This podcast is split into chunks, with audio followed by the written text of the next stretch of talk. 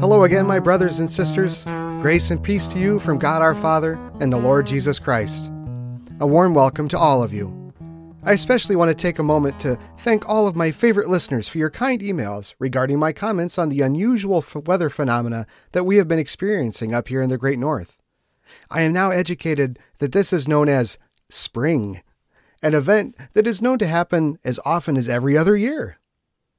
It's a time that many associate with renewal and growth.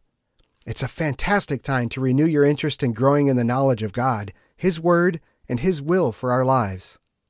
If you like this podcast, take a moment on iTunes or Google to rate and review it. Don't do it for me, do it for your fellow human.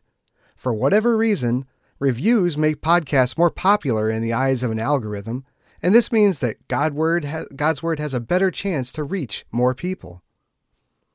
This podcast is published four times weekly. Three times during the week, we feature a short devotional, and on Sunday, we replay a Sunday sermon from our church. On occasion, we also do other uh, sermons from other WELS churches. We are currently going through our daily prayer series on the Gospels for the weekday podcast. Each day, we take a w- quick but thoughtful dive into a verse or two from one of our four Gospel accounts of the earthly ministry of Jesus. This week, our studies are based upon John chapter 16, and if you have a Bible, I encourage you to open it. These events happen shortly before Jesus' arrest and execution. As always, even just reading the words of the Gospels makes me ponder God anew. It is literally mind and soul opening. It never gets old. It's kind of like a fruitcake, but much better. So pour yourself a cup of coffee, set the cruise control on your car, and set your running pace at two strides per breath. And let's ponder the word of the Lord. In the name of the Father, the Son, and the Holy Spirit, Amen. John chapter 16 reads, I have many more things to say to you, but you cannot bear them now. But when he, the Spirit of truth, comes, he will guide you into all the truth. For he will not speak on his own initiative, but whatever he hears, he will speak, and he will disclose to you what is to come. He will glorify me, for he will take of mine and will disclose it to you. All things that the Father has are mine. Therefore I said that he takes of mine and will disclose it to you. This is my text. In the name of Jesus, Amen. Whoever wishes to come to God must rise above human understanding and thinking, so that he might have God's Word and learn to know God and believe in Him through God's Word only. There are many who invent their own version of God to follow and trust that which is really nothing other than to trust in themselves.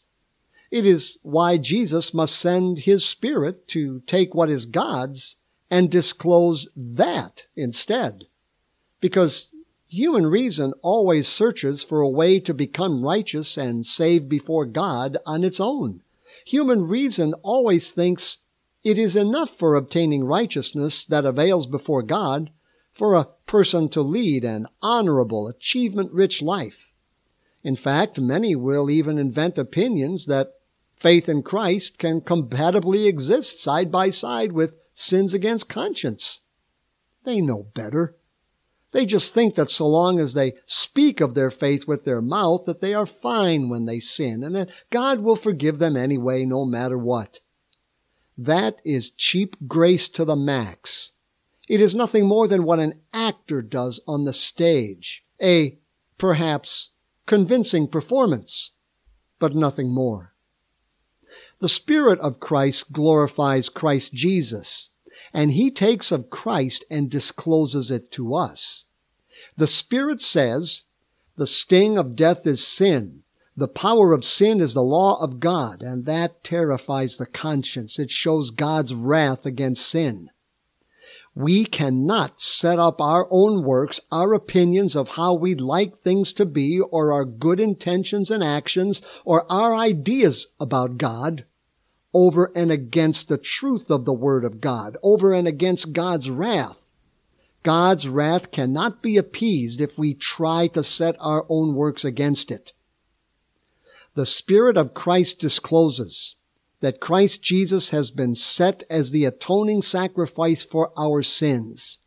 He went to the cross for us. He suffered and died for us. It is for His sake that God is reconciled. But Christ is not mediator for us except by faith.